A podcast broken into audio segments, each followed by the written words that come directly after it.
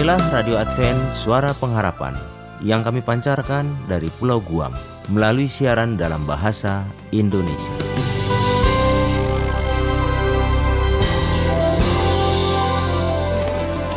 Salam sejahtera kepada saudara pendengar di mana pun Anda berada. Selamat berjumpa kembali dengan kami, Radio Advent Suara Pengharapan.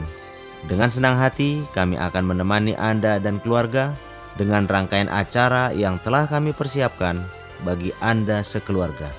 Harapan kami, kiranya siaran ini dapat bermanfaat dan menjadi berkat bagi kita semua. Selamat mengikuti dan selamat mendengarkan. Tuhan memberkati.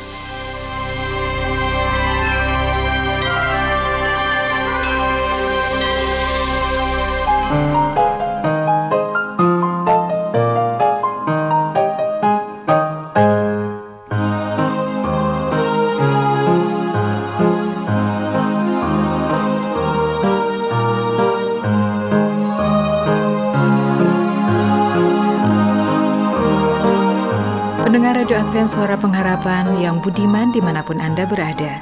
Kita bertemu kembali dalam ruang komunikasi rumah tangga. Acara ini akan membahas banyak tentang komunikasi rumah tangga. Acara ini akan diasuh oleh Dr. Niko Koroh dan selamat mendengarkan Tuhan memberkati.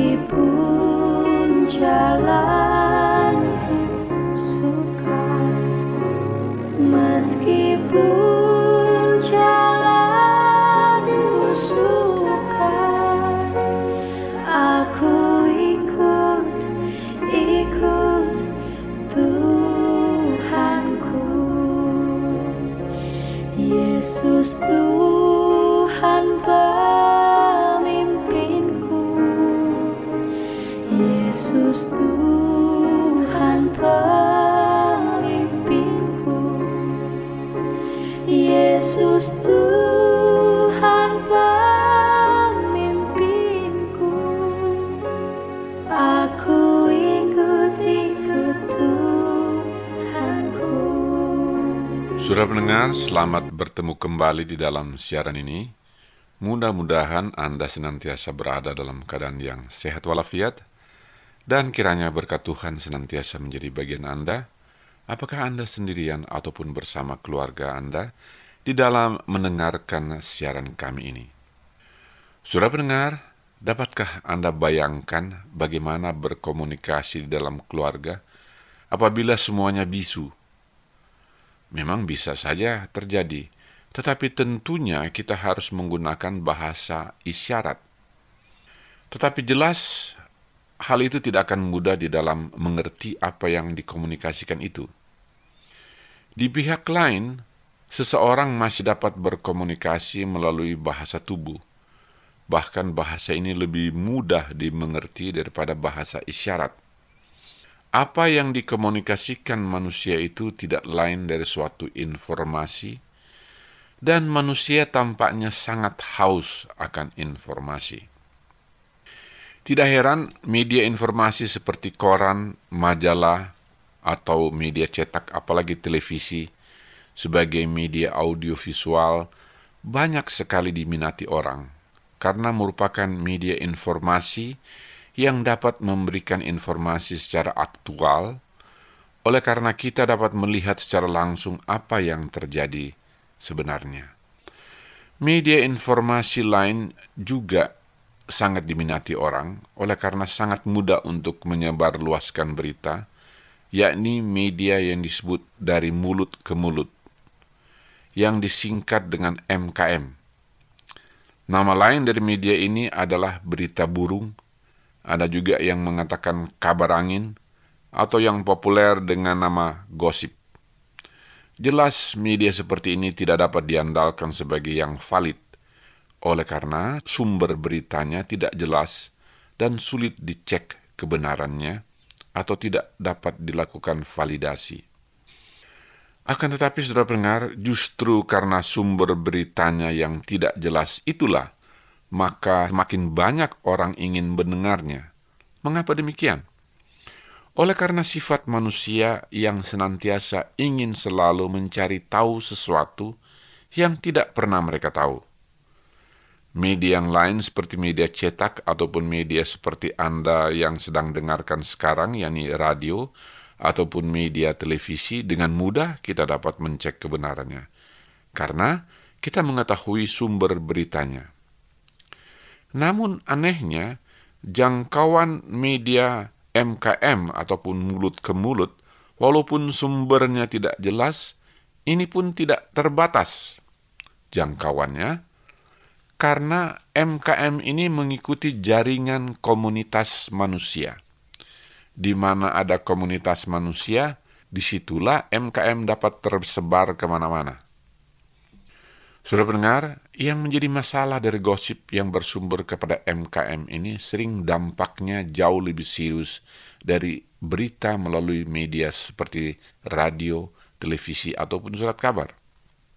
Barangkali oleh karena berdampak serius, sehingga menarik perhatian orang, maka tidak heran media seperti televisi, bahkan majalah, sering sengaja mengangkat program atau acara yang bertemakan gosip. Tampaknya ngerumpi ataupun ngegosip ini merupakan kegiatan yang paling sering dilakukan oleh ibu-ibu, bahkan juga oleh bapak-bapak. Sudah pendengar, sebagaimana sudah dikemukakan tadi, bahwa gosip ini memang sangat menarik. Bukan saja bagi wanita, tetapi pria juga akan tertarik dengan berita-berita yang sulit dicek kebenarannya. Semakin sulit dicek kebenarannya, semakin cepat gosip itu beredar. Beberapa tahun yang lalu ketika saya masih aktif bekerja di salah satu perusahaan di dalam bidang marketing, dan sering untuk membicarakan sesuatu dengan pelanggan saya, sering saya mengajak pelanggan untuk makan siang bersama di salah satu restoran. Istri saya pun adalah seorang bisnis atau businesswoman yang juga masih aktif. Oleh karena tugasnya, dia juga sering mengajak kliennya untuk makan bersama di restoran. Sebab pada umumnya restoran adalah lingkungan atau tempat bernegosiasi yang paling kondusif pada suatu kali saya mengajak klien saya untuk makan siang di sebuah hotel di Jakarta. Dan pada saat yang sama istri saya pun mengajak kliennya untuk makan siang di hotel yang sama. Dengan sendirinya kita bertemu tepat pada jam makan siang di hotel yang sama itu. Ketika kita bertemu, sebagaimana biasa, saya langsung memperkenalkan klien saya yang kebetulan seorang wanita kepada istri saya. Demikian pula istri saya memperkenalkan kliennya yang kebetulan seorang pria kepada saya dan juga kepada klien saya. Sambil berdiri, kita berempat berbincang-bincang sedikit. Oleh karena bisnis istri saya dan saya berbeda, kita langsung berpisah dan memesan meja masing-masing. Yang lebih dulu meninggalkan restoran itu adalah istri saya dan kliennya karena Kira-kira 20 menit kemudian barulah saya dan klien saya menyusul meninggalkan restoran tersebut. Sudah pendengar, Hal seperti itu bukanlah hal yang luar biasa bagi kami berdua sebagai suami istri, karena kita saling mengenal masing-masing tugas dan pekerjaan kita berdua. Oleh karena itu, tidak pernah ada salah paham mengenai hal ini. Kira-kira satu minggu telah berlalu, istri saya mendengar gosip yang disampaikan oleh salah seorang teman wanitanya, bahwa menurut temannya itu, ia pernah melihat saya dengan seorang wanita lain makan di sebuah hotel hanya berdua. Ketika istri saya bertanya kapan itu terjadi, lalu kawannya mengatakan, "Oh, itu kira-kira seminggu yang lalu." Jadi, kurang lebih waktu yang sama ketika saya bersama klien saya ketemu di hotel yang sama, di mana saya bertemu dengan istri saya juga membawa kliennya. Mendengar hal itu tentu kami berdua hanya tertawa saja. Saudara pendengar, gosip memang dapat berdampak negatif atau bahkan sangat negatif terhadap hubungan suami istri dalam rumah tangga, bahkan tidak hanya hubungan suami istri, akan tetapi juga akan berdampak pada hubungan di dalam keluarga, misalnya antar saudara, antar anak, dan ayah atau ibu. Sudah pendengar, masalahnya oleh karena dari sudut prinsip komunikasi, berita dari mulut ke mulut atau kemudian yang kita kenal dengan berita burung atau gosip itu sulit dicek kebenarannya atau sangat sulit untuk mengukur validitas dari berita seperti itu oleh karena sumbernya tidak jelas. Sudah pendengar boleh mencoba sendiri di rumah ataupun di tengah-tengah keluarga misalnya ibu menceritakan sebuah cerita pendek kepada anak pertama dengan catatan tentu mereka 10 tahun atau 11 tahun ke atas. Kemudian minta dia menyampaikan cerita yang sama kepada adiknya kemudian meminta untuknya menyampaikan kepada salah seorang anggota keluarga lain, atau boleh juga pembantu rumah tangga. Akhirnya, minta tolong disampaikan kepada ayah. Akhirnya, ibu minta ayah atau suami untuk menceritakannya kembali kepada Anda. Pasti Anda akan temukan bahwa cerita yang disampaikan itu menjadi berbeda, atau bahkan sangat jauh berbeda. Mengapa demikian, saudara pendengar? Oleh karena berita itu harus melalui beberapa orang, yakni dari mulut ke mulut, dan masing-masing individu sebagai media komunikator tersebut menginterpretasikan sesuai dengan persepsi dia tentang cerita itu. Baru kemudian menyampaikannya kepada orang lain. Orang lain pun akan menyampaikan sesuai dengan versinya masing-masing. Oleh karena itu, saudara pendengar, media mulut ke mulut atau MKM atau gosip itu sangat sulit untuk dapat dikategorikan sebagai suatu media berita yang autentik. Mendengar berita dari media autentik ataupun resmi sering sangat sulit untuk diterima begitu saja, oleh karena kemungkinan berita itu sengaja direkayasa atau bahkan merupakan berita dengan apa yang disebut dengan Psy-war, singkatan dari Psychological Warfare atau Perang Urat Syaraf. Sudah dengar, di dalam dunia ini akan semakin banyak kita mendengar berita yang sulit dipercayai, tetapi hanya ada satu yang dapat kita percaya. Di dalam buku Yosua 1 ayat 9 di dalam Alkitab dikatakan, Bukankah telah kuperintahkan kepadamu, kuatkan dan teguhkanlah hatimu, Janganlah kecut dan tawar hati, sebab Tuhan Allahmu menyertai engkau ke mana pun engkau pergi. Terima kasih.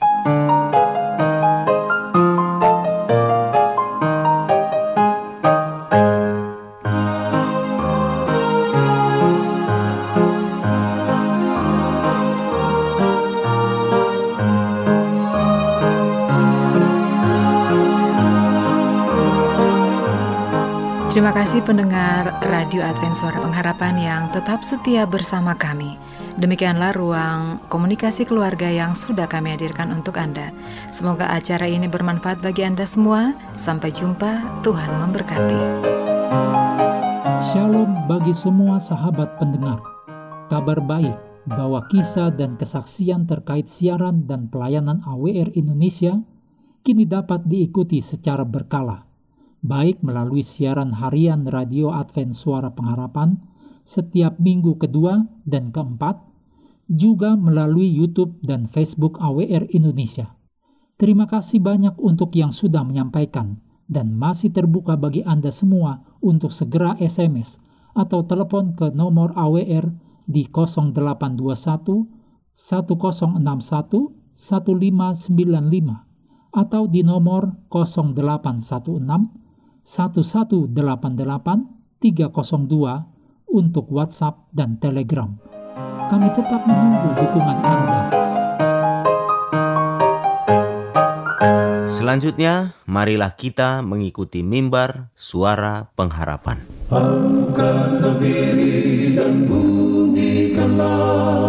Yesus mau datang segera Nyanyi musafir dan pujikanlah Yesus mau datang segera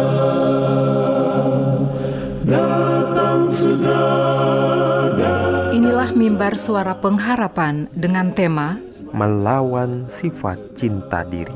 Selamat mendengarkan. Bangsa marah itu tandanya Yesus mau datang segera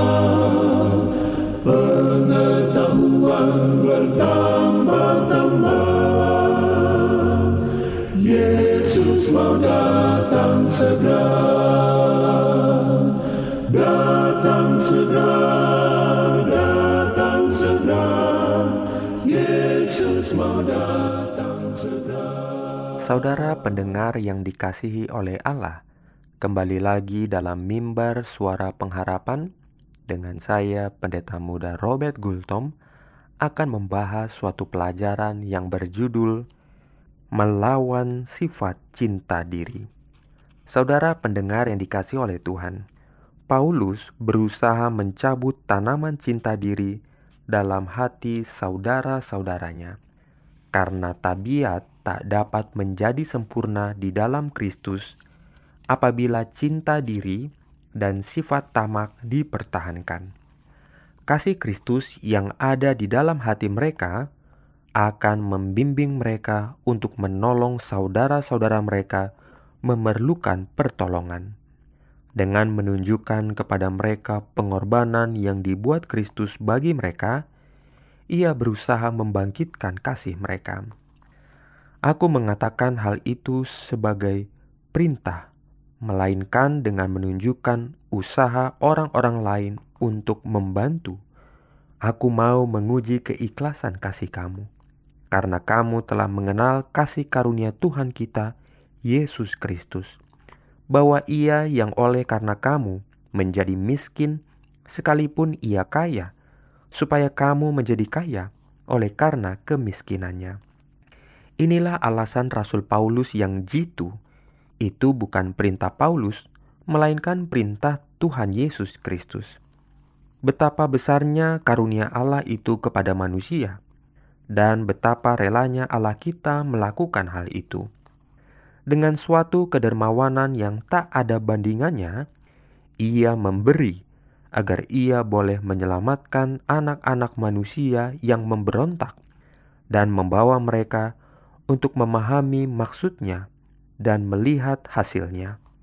Maukah engkau menunjukkan oleh pemberian-pemberian dan persembahan-persembahanmu bahwa engkau berpendapat tak ada yang terlalu baik untuk diberikan bagi Dia yang telah memberikan anaknya yang tunggal? Roh kedermawanan hati adalah roh surga. Roh mementingkan diri adalah roh setan. Allah tidak bergantung pada manusia untuk memajukan pekerjaannya, tetapi untuk memupuk roh suka memberi di dalam diri kita, Ia memutuskan untuk menggunakan manusia melakukan pekerjaan ini. Setiap perbuatan berkorban demi kesejahteraan orang lain akan menguatkan roh suka memberi di dalam hati orang yang memberi mengikat dia lebih dekat kepada penebus dunia. Dan hanya bila kita menggenapi rencana ilahi dalam menjadikan kita, maka hidup kita menjadi suatu berkat bagi kita. semua pemberian yang baik dari Allah kepada manusia akan menjadi kutuk, kecuali manusia itu menggunakannya untuk membawa berkat bagi sesamanya dan untuk kemajuan pekerjaan Allah di dunia. Pengabdian kepada usaha mendapat uang dan sifat tamak yang dilahirkan oleh upaya untuk mendapat untung, itulah yang mematikan kerohanian sidang dan menjauhkan kasih sayang Allah dari sidang itu. Apabila kepala-kepala dan tangan-tangan senantiasa sibuk dengan rencana dan usaha menimbun kekayaan, kepentingan-kepentingan Allah dan manusia dilupakan. Jika Allah telah memberkati kita dengan kemakmuran, tidak berarti bahwa waktu dan perhatian kita harus dialihkan daripadanya dan diberikan kepada berkat-berkat yang telah Ia pinjamkan kepada kita. Pemberi itu lebih besar daripada pemberian itu. Kita telah dibeli dengan harga yang mahal. Kita bukan lagi milik kita. Lupakah kita bahwa suatu harga yang tak terduga besarnya telah dibayarkan bagi penebusan kita? Apakah rasa syukur telah mati di dalam hati? Tidakkah salib Kristus mempermalukan hidup yang dipenuhi dengan sifat cinta diri dan pemanjaan? Saudara pendengar yang dikasih oleh Tuhan, apakah Anda mau mengasihi Tuhan? Tuhan memberkati. Amin.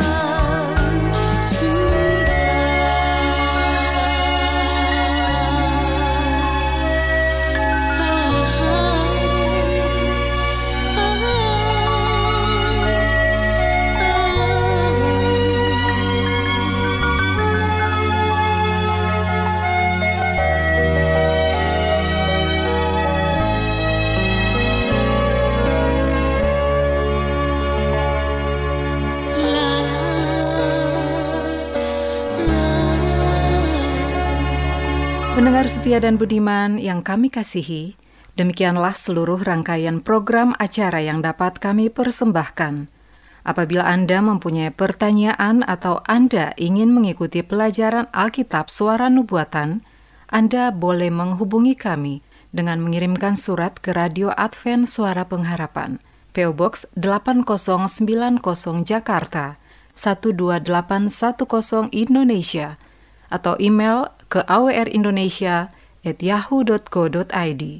Anda juga dapat menghubungi kami melalui telepon atau SMS di nomor 0821 1061 1595. Anda juga dapat bergabung di Facebook kami, pendengar Radio Advent Suara Pengharapan.